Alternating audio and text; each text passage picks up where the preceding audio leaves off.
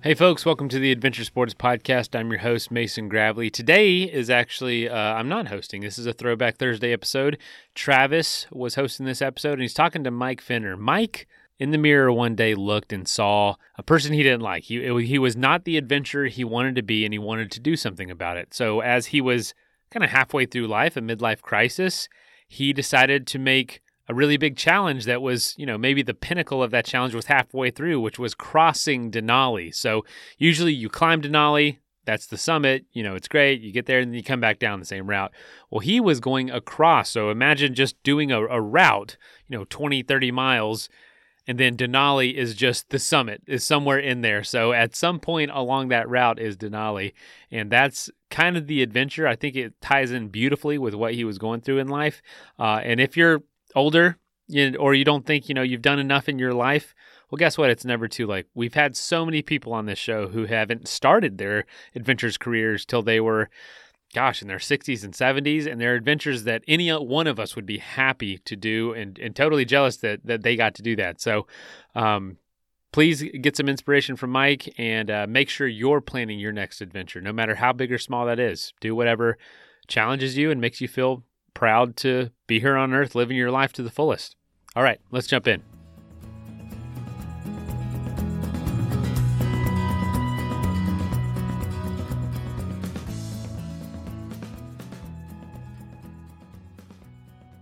Hi, and welcome back to another Adventure Sports Podcast episode. This is your host, Travis. Now, a few of you have written in to us and said, hey, we want to hear from some more mountain climbers, some high-altitude climbers. So I got a good guest on for you today.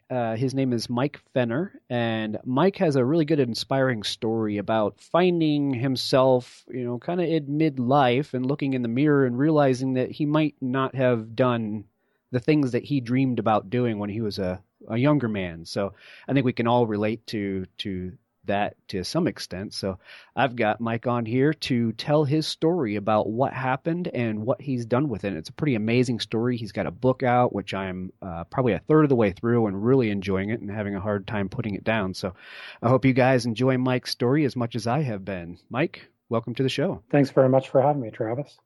Oh, it's great to have you. So let's dive in. I found you. I had actually had a hard time tracking you down, but I'm glad I did, because once I got to talking with you and got my hands on your book, I was telling you before the interview that I really, really enjoy people that can write and tell stories and put me in the place, you know, that they're experiencing. And your book has definitely done that. Let's jump in a little bit from the beginning and tell people a little bit about your background, who you are, and how it is you found yourself starting to climb such high mountains. Well, first of all, I'm not a mountaineer. I have climbed mountains, but what I do for my job is I'm a general surgeon in central Illinois, and I've been practicing surgery for about 25 years now. And what got me interested was about the time that I turned 40, which would be 15 years ago. I started thinking that it was time to branch out and do something a little bit different, not just stay in the operating room all day and not just do the home duties, but to kind of branch out there and see what else I could do as far as a life adventure.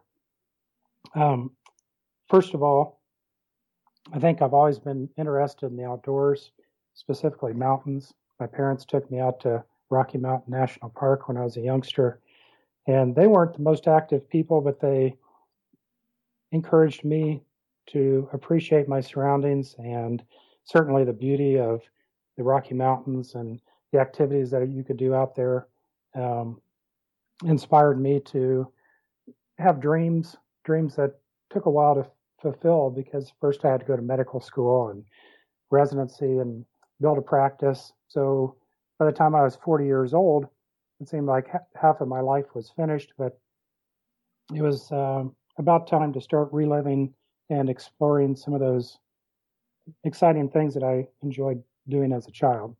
So what I thought I would do as my first step would would be sort of combine an adventure with a mountaineering experience.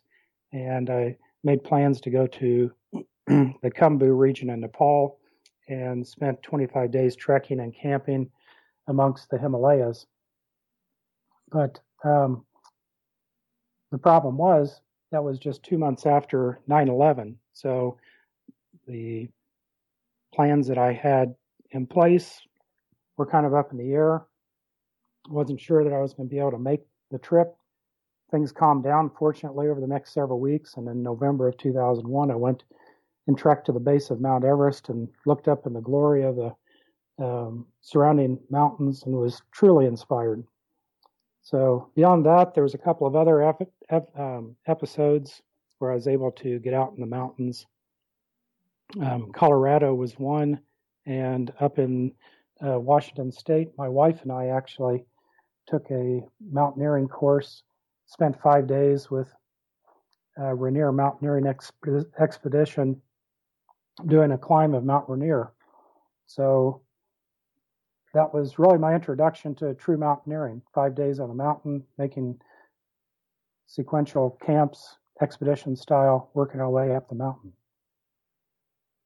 So your first endeavor was to go out and go up to the base of Everest. What kind of altitude are we talking out there? Base camp's at approximately 18,000 feet.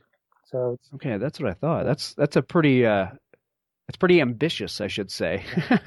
Most people start out with smaller mountains, maybe knock out a 14 or two. You know, you did go over and do Rainier, but I understand Rainier is a pretty tough climb. Yeah, it's the biggest glaciated mountain outside Alaska in the United States, and it's a challenging climb, but lots of people do it every summer. Yeah. So let's talk a little bit about that. First, the trek up to Everest. I've spoken to some people about it, but I don't know that I've gotten enough detail about it. I sit here and I read and I imagine and wonder what it's like. Can you go into a little bit of detail what it's like going up to the base camp of Everest? Right. Well, it's a progressive hike. It starts at about 9,000 feet. You fly into a small hamlet called Lukla, and it's the feeder village into the Khumbu region of Nepal. Small population, 5,000 people, huge geography, not only vertically, but also it's just spread out, just hundreds of square miles. So you follow up these river valleys up into sequentially higher and higher plateaus until you reach what is the highest that a person can get in the area without actually doing some serious climbing. So probably about 18,000 feet before you start actually having to scale mountains. Yeah, that's up there. And even 18,000 feet, you're still dealing with oxygen depletion. I mean, you do it 14,000 feet a little bit, but I can imagine you're still another 14,000 feet higher or 4,000 feet higher than that. That's getting up there. Yeah. So not only was it a beautiful experience, but it's a very spiritual place to visit, with the Buddhism of the Sherpa people and the religious insights that a person is opened up to during that kind of a travel. It's really just a very, very calming spiritual experience. But you throw that in with some really serious hard work, a lot of sweating, huffing and puffing, getting up these peaks. And it really makes for quite an adventure. Yeah, absolutely. I would love to do that someday. What kind of training and preparation for an expedition like that would somebody expect to have to go through? Where would somebody feel comfortable taking it on? Yeah, actually, I was doing quite a bit of running back then. My wife and I got into long distance running. I was training for marathons. So putting in 20, 25 miles a week, something that I would have a difficult time doing at this stage in my life, but it was pretty active and I got myself in pretty good shape. But that's at sea level or 500 or 600 feet here in Illinois. It's a different story when you start going up to altitude. So with the altitude part, you really have to acclimatize as you go, get into mountain strength and getting used to the thin air while you're there on site. Right. So I want to point out that part of your struggle was you were an avid smoker and found yourself a little overweight before doing all of this. So this wasn't like you were just, you know, Mr. Fitness and decided, hey, I'm going to go do some mountain climbing. You had to kick those, you know, that habit and get over the weight issue first, right? That's right. Yeah, it took a few years to get through all of that. The stresses of all my training and surgery and the work that I did there, long hours, it made it pretty easy to just kind of accept the fact that I wasn't in very good shape. And I certainly agree, the doctor wasn't very good at taking care of himself.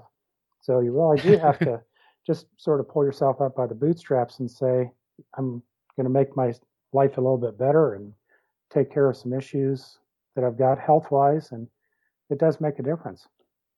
Yeah, absolutely. So you've managed to do that. If we have listeners, and I'm sure we do, a bunch of us find ourselves in that same boat and we can relate to it. What would some words of advice be for these people, since you've managed to do it yourself? In hindsight, what would you tell others?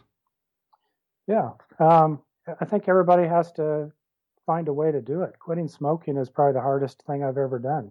And it's not so much a physical addiction, it's a mental addiction. You feel like you need to have those things.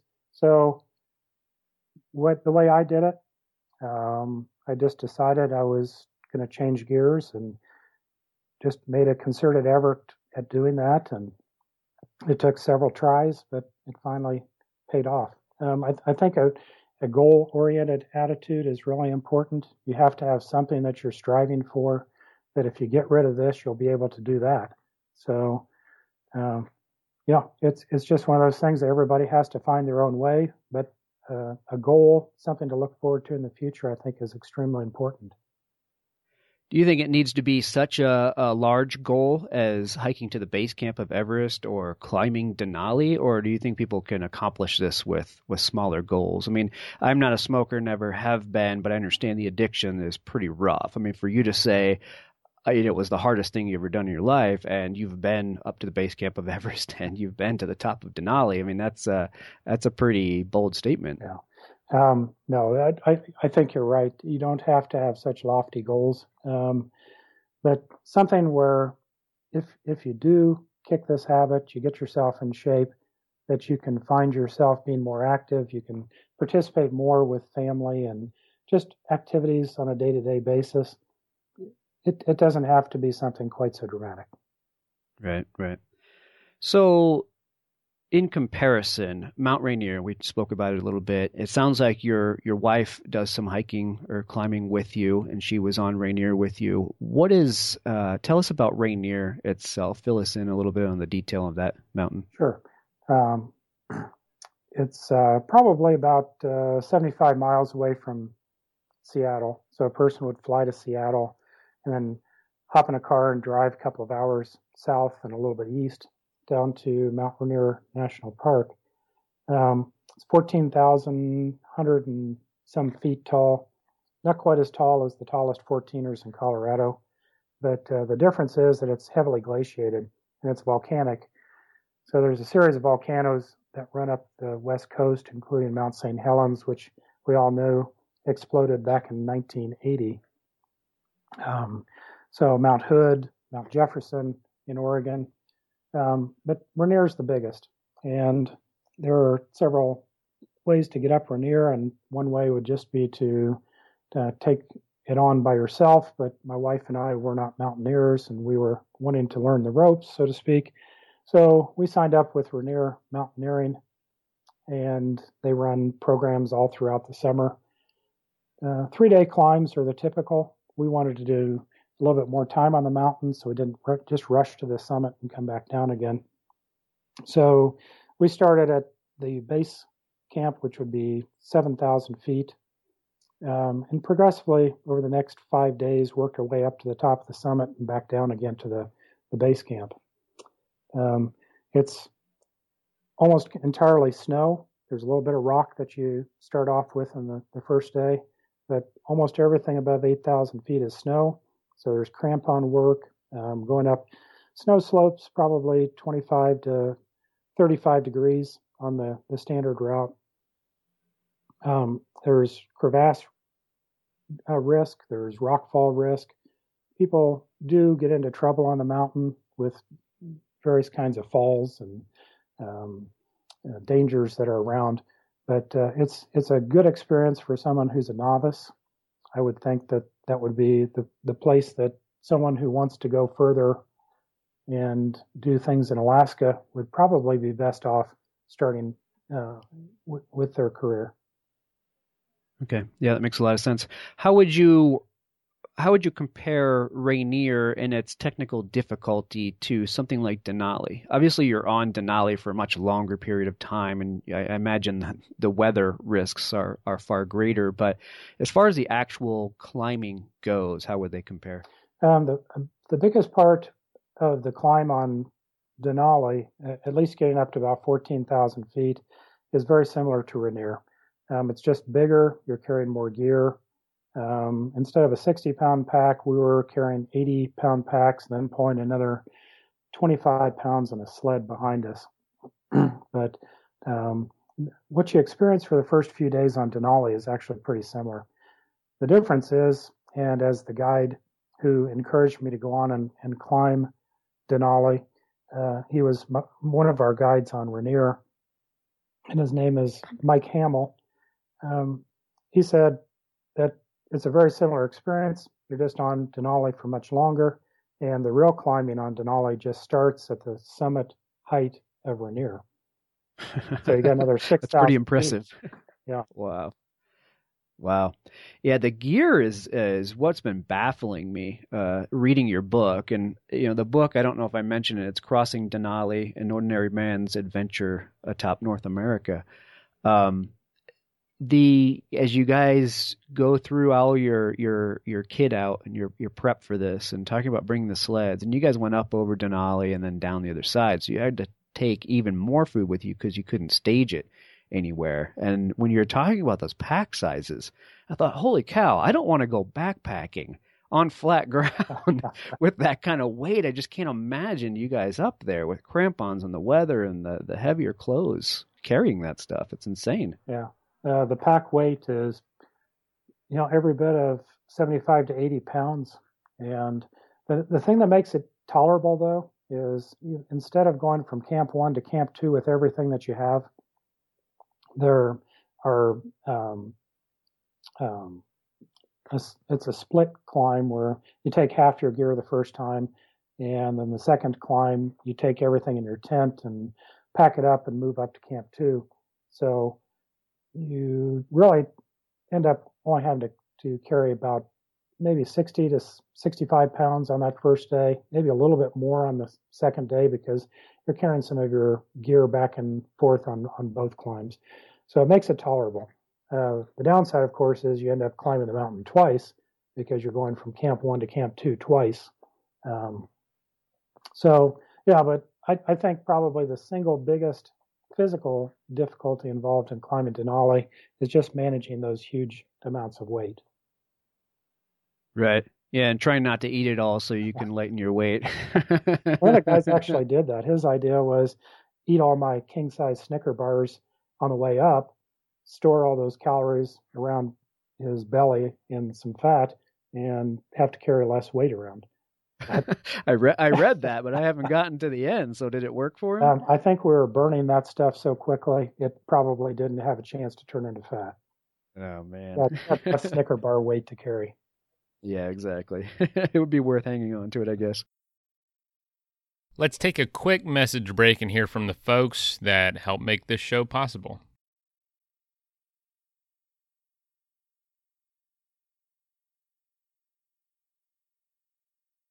That is plenty of that for now. Let's get back into the episode.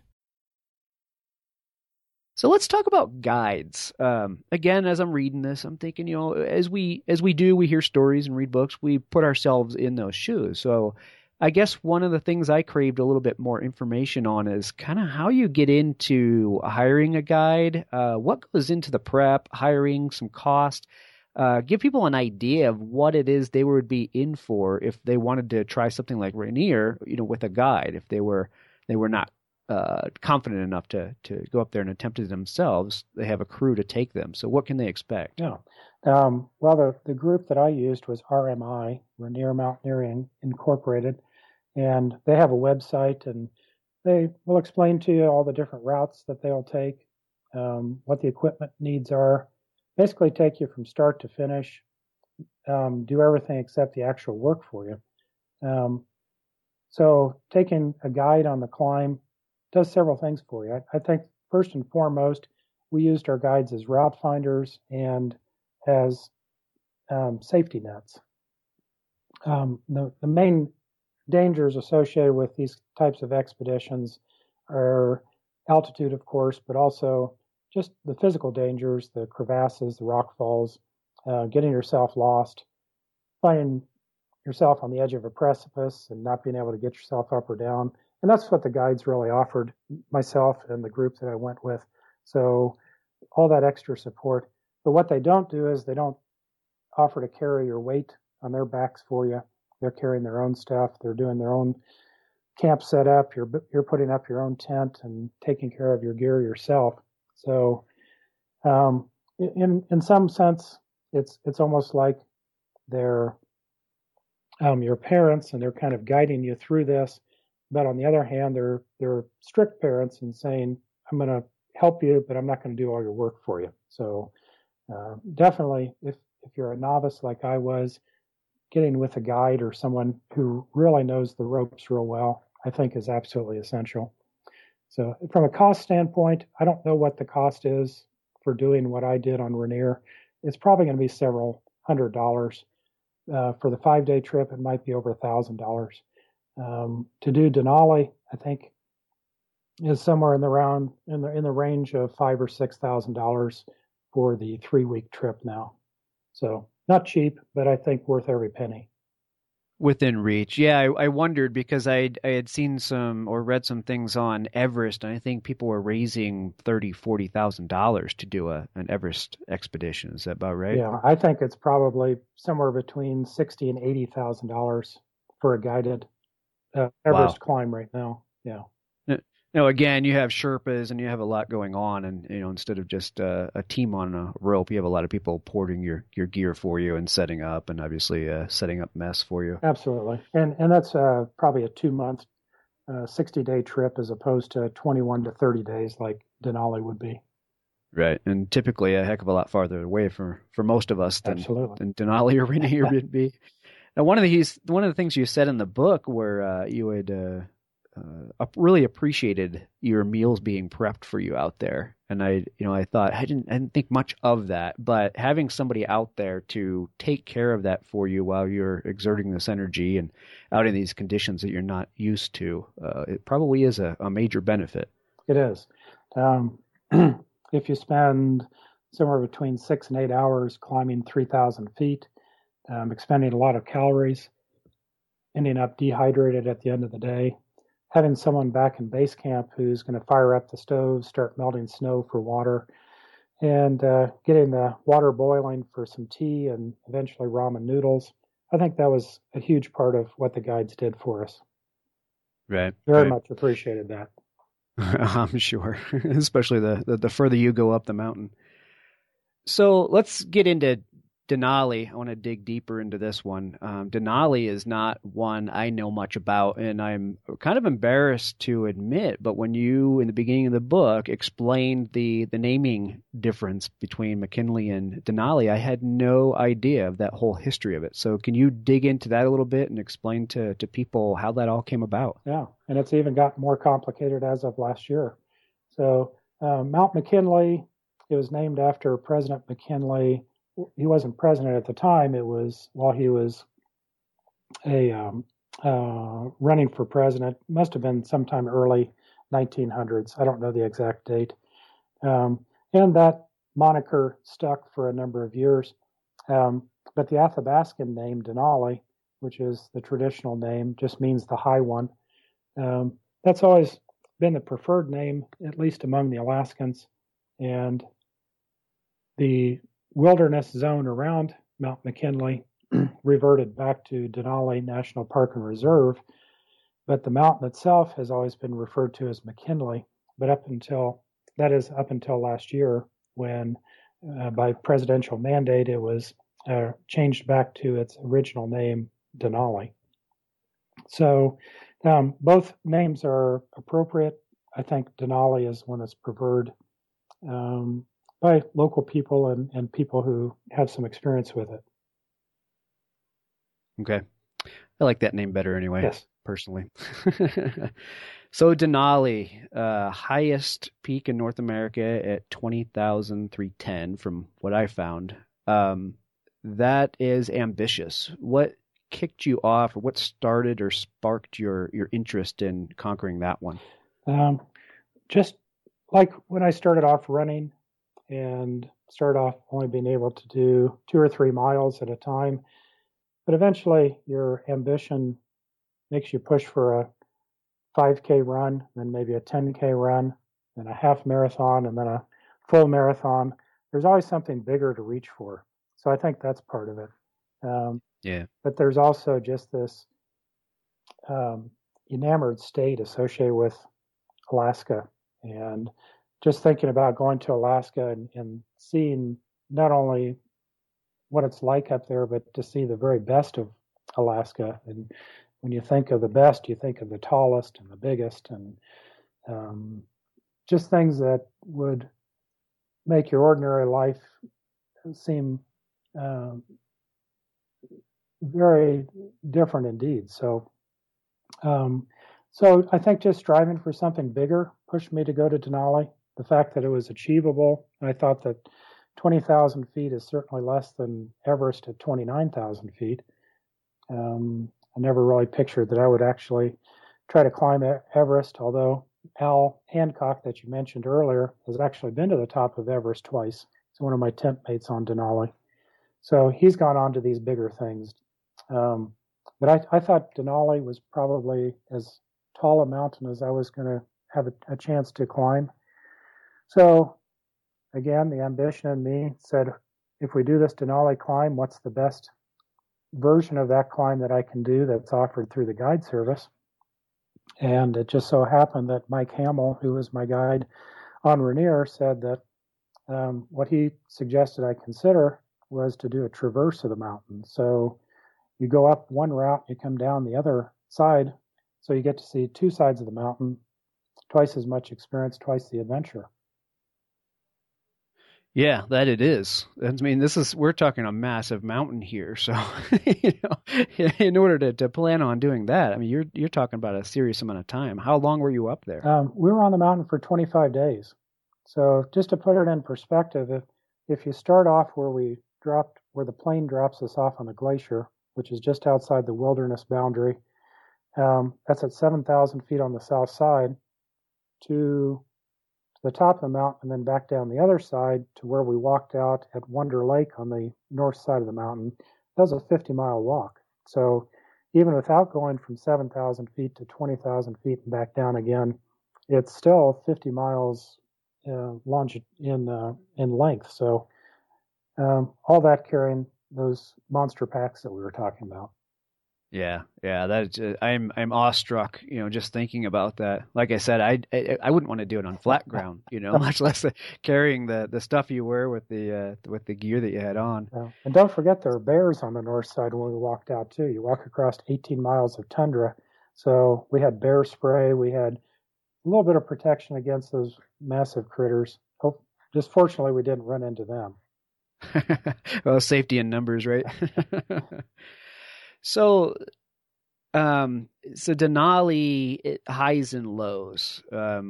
Everybody likes to hear good stories, and we all like to be teased with some of the bad stories of things that didn't go right. So highs. Let's start with that. What are some of the good stories of things you experienced up there? Yeah. Well, the highs definitely involved the first part of the climb. The first couple of days we got there, we flew from Kahiltna, which is a small village 60 miles away from the base camp, but in a little plane that carries 4 people and your gear in the back. It's the kind of thing that you can do just going there as a visitor. You can do a flight scene tour of Denali, and see what it looks like up close and personal. But they dropped us through this long valley where the Kahiltna Glacier drains off the mountain and set us down at 7,000 feet just outside the wilderness boundary at base camp.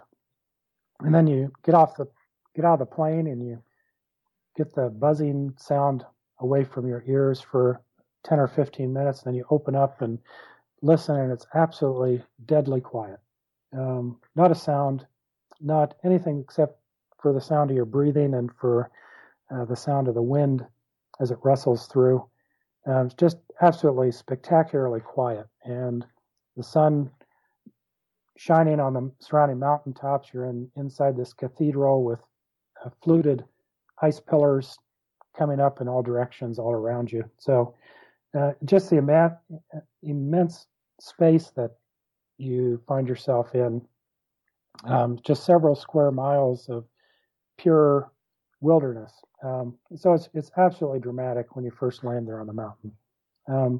So I would say that the first day and the first couple hours were one of the highlights of the first few days that we were there on the mountain. Working our way up on the south side, it's a lot of hard work. So you struggle under the packs. You spend a lot of time sort of cursing and swearing about how difficult it is. But then you learn before too long that the place that you're in is such a magical place that you shouldn't spend any of your energy trying to curse your situation. You should just feel how blessed you are to be in such a wonderful environment. So that's when the spiritual side really starts opening up, and you realize that this is a place that you likely won't have a chance to visit too often in your life and should take advantage of every second of it. So the spiritual things are some of the highlights that I have, not only of McKinley, but in Nepal and on Rainier as well. Yeah, I'll bet in that moment you're thinking, well, if there's anything that I pay attention to in life and recall, this better be the one, you know? That's right. You learn something about who you are, what your expectations are for the future. But so much of it is just living in the moment. You spend a lot of time just enjoying every breathful of crisp mountain air, every chance that you have to spend time with your tent mates and just talking about things and enjoying life. Now, there aren't a lot of other expectations. You're supposed to take care of your job, which is to keep yourself safe, move yourself in a timely fashion up the mountain, take good care of yourself, and make sure that your friends are also safe. So it relieves you a lot of the burdens that you have in everyday life down here in the lower 48. Yeah, it gives you that one sole focus. Yeah. When you're exerting so much energy and you're up in those elements, you know, one of the things that can be difficult is you focus so much on your exertion of energy and what it is you're doing, those little minute steps and the pain, you know, and what you're dealing with. So how was it to be able to take in your surroundings and where it was, the big picture of where you were in the middle of all that, because it's obviously a difficult climb. So I keep thinking, well, I would find myself, you know, just focused on what I'm doing and forget to look around. Yeah. And that's the danger. You do spend a lot of time looking down at your feet. The pack is pushing you down. You're keeping an eye on the ground in front of you, making sure you're not stepping on something, especially the rope. There's a climbing rope that attaches three or four of us together. So if somebody does drop in the crevasse, the rope will catch you, keep you from falling all the way to the bottom. So if you step on that with your crampons, it's going to cut into that rope, and maybe that thing's not going to be able to save you when you need it most. So you do spend a lot of time looking down. But there were rest breaks every hour. We would sit and drink our water and have a snack, get a chance to catch up. So you'd look up and check out your surroundings and see how much things had changed since the last time you had bothered to look up. But the big picture is you have a goal. You want to get to the top. You want to complete the climb. You want to do it successfully. You want to keep from getting frostbite or other kinds of injuries. So these big goals, I think, are what keeps you on track and focused. Right. Yeah, I can imagine. Well, if I ever get a chance to do it, I'm gonna cherish those breaks every hour just to look around, because I know I'm the guy that's just saying, "Don't step on the rope. Don't step on the rope. Please don't step on the rope." So let's talk about the book a little bit. Crossing Denali is the book. You chose to write about Denali and not the other climbs. Obviously, it was more impactful. You were up there for a much longer time. The book just came out early this year, if I'm not mistaken. Tell people a little bit about what the story is you're telling in the book. I'd love to. You're right. It just came out in February of this year, 2016. It's published by Mountaineers Books in Seattle. It's available through Mountaineers Books website. There's a nice picture gallery there. It's also on Amazon. Hope to be getting it into other bookstores locally here over the next couple of months. And if I'm lucky, it'll be widely available in other bookstores. So the story, the thing I struggled with when I came back, Travis, was just trying to tell my friends, my family, my coworkers what this experience was like. And not everybody will agree to sit down like you have for an hour and ask all these questions and listen to my long answers. Just, a few seconds waiting for an elevator saying, "Hey, what'd you do this summer?" "Well, I climbed Mount McKinley." "That's always nice." "Well, I got to go." "I'll run and do a case. I'll catch up with you later." Wait, I have more to tell you. It really was cool. So, but part of the reason was I really felt that we had a good story. And just the adventure itself, the climb, the fact that we did something a little different by coming down the north side, the personalities of the climbing mates that went up and down with me, just terrific people. And I think it just makes for a good story. I think a lot of people are going to enjoy this because they can relate to what I was going through in certain ways. I mean, most of us are not professional mountaineers, but a lot of us do like to read an adventure story. I like reading stories about astronauts in space, and I like, different kinds of sports stories and that kind of thing. I'm not an athlete, I'm not an astronaut, but you can appreciate things because those are normal people too that just had a chance to do an extraordinary thing. And climbing Mount McKinley and doing a traverse and seeing two sides of one of America's most wonderful mountains was a life-changing experience. So, and what we haven't talked at all about yet, Travis, but after we went to the summit, it took us 16 days to go to the top, and that's the first half of the book. And the second half of the book is when things start getting pretty interesting, and it's pretty dicey over there.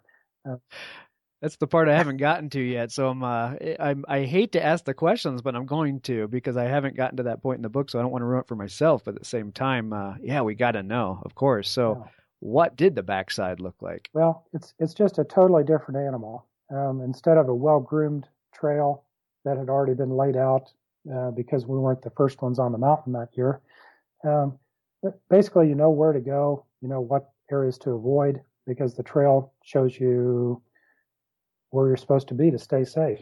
On the north side, there is no trail.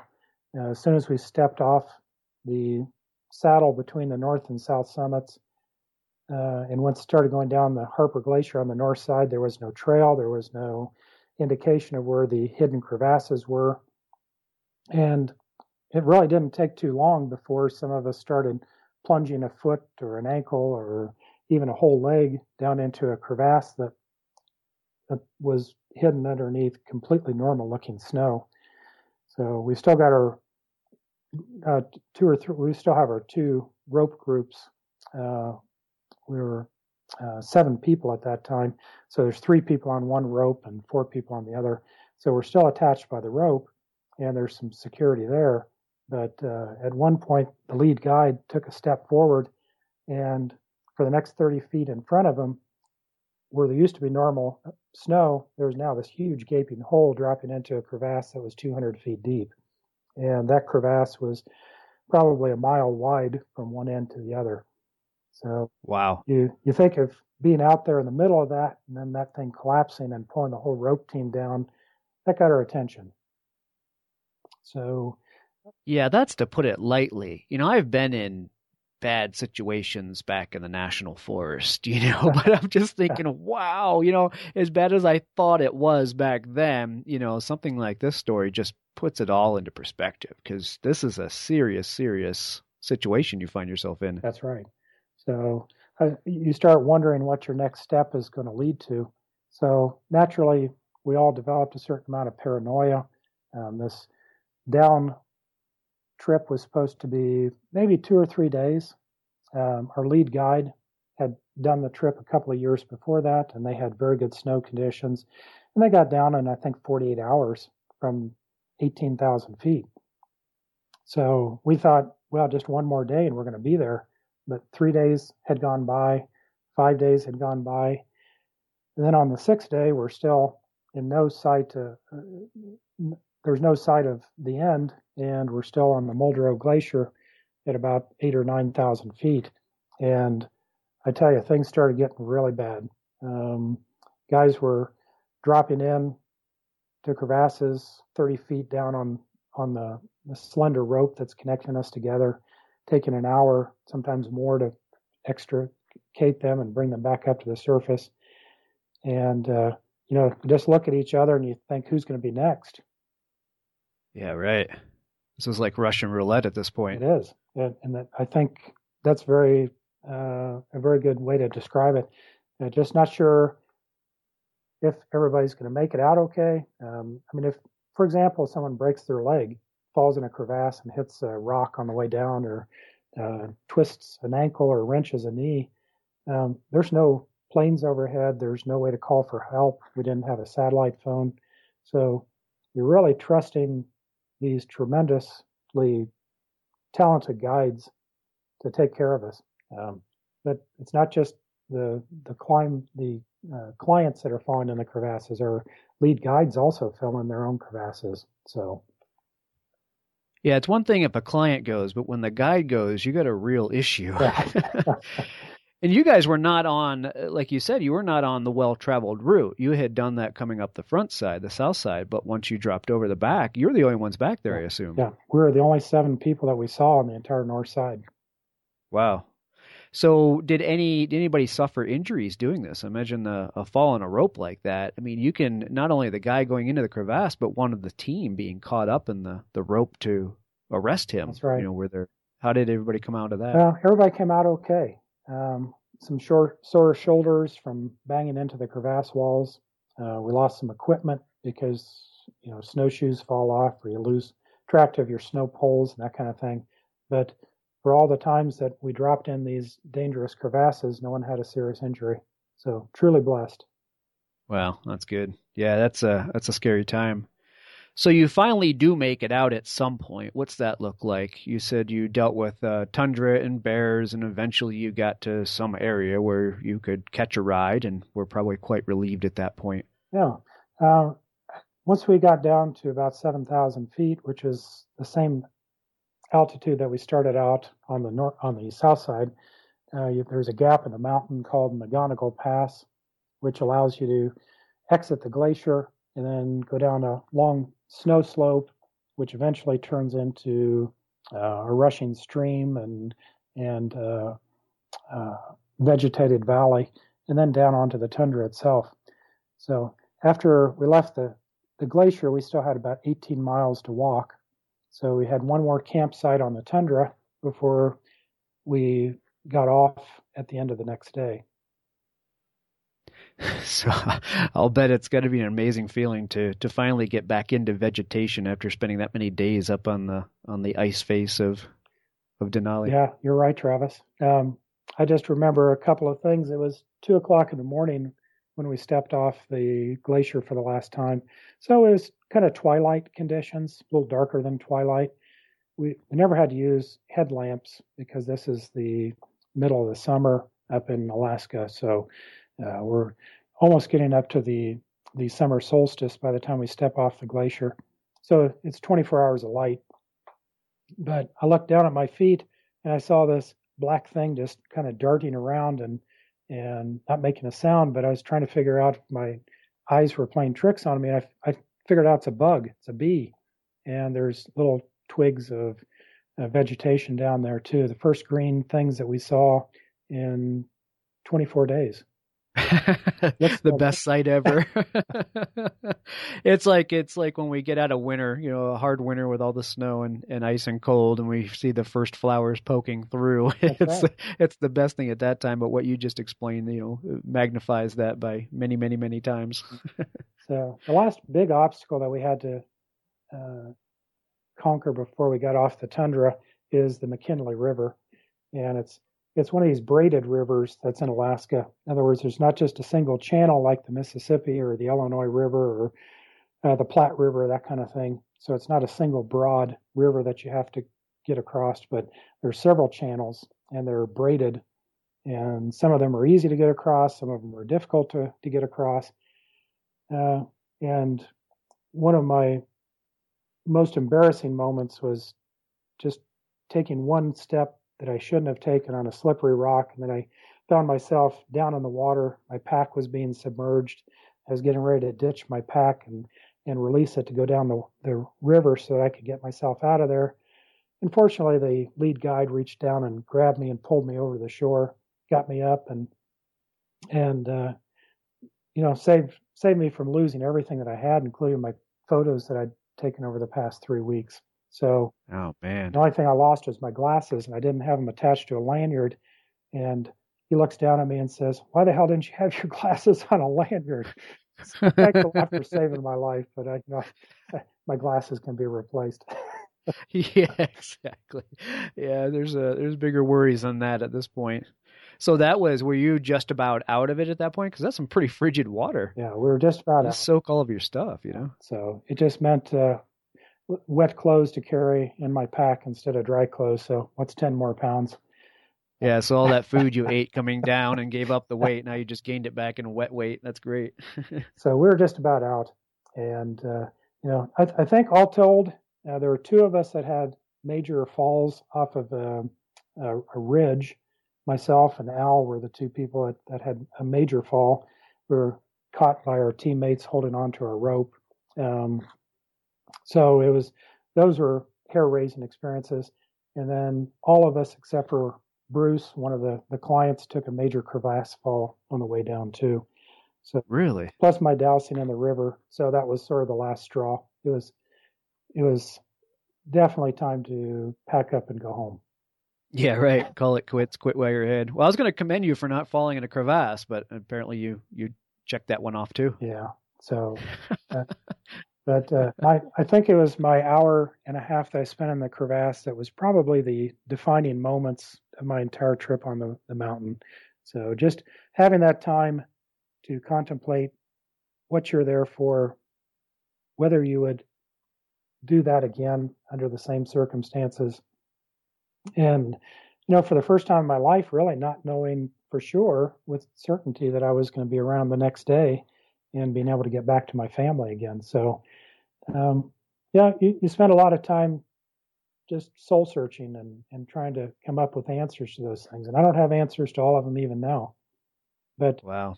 Would I exchange the experience for, staying at home and being safe and never having had that opportunity? I sure wouldn't. It's a part of who I am now, and it's a part of who I'll always be. It's by the grace of God that I got off that mountain in one piece, and that all of us didn't have more problems than we did. But it's an experience that was truly life changing, and one of the most challenging things that I will ever do. And I'm certainly glad that I had the experience. Yeah, no doubt. Well, you can strive to protect your life all throughout life, but if you do that, you probably will never live in doing so. So I think that goes without saying. You talk to people all the time, and they experience things like that, and you're thinking, well, that must have just, cinched it for you. You're done doing this kind of stuff. And they said, no, that's why I'm out there, is to live. And yes, I'm taking that risk, but at the same time, I feel alive when I'm doing it, That's right. So I can get it. Well put. Yep. So what's on the horizon? Is Angie going to do anything with you? Do you have any plans to do any more expeditions like this, or what are your thoughts? It's hard to say. In the years after I went to Denali, I did go to South America and climbed Aconcagua, actually twice, and did that in 2006 and 2008. Okay. So one of the climbers in my tent, Rick Barr, who is still one of my good friends, he went with me, and our guide was Mike Hamill once again. So that's even a little bit taller than Mount McKinley. So 22,840 feet for Aconcagua. But it's just a different experience. It's not glaciated to the extent that Denali is. But, you know, Aconcagua is a good experience. Got to check out Mendoza and Argentina, and my only trips to South America so far, but lots of other places to explore, Travis.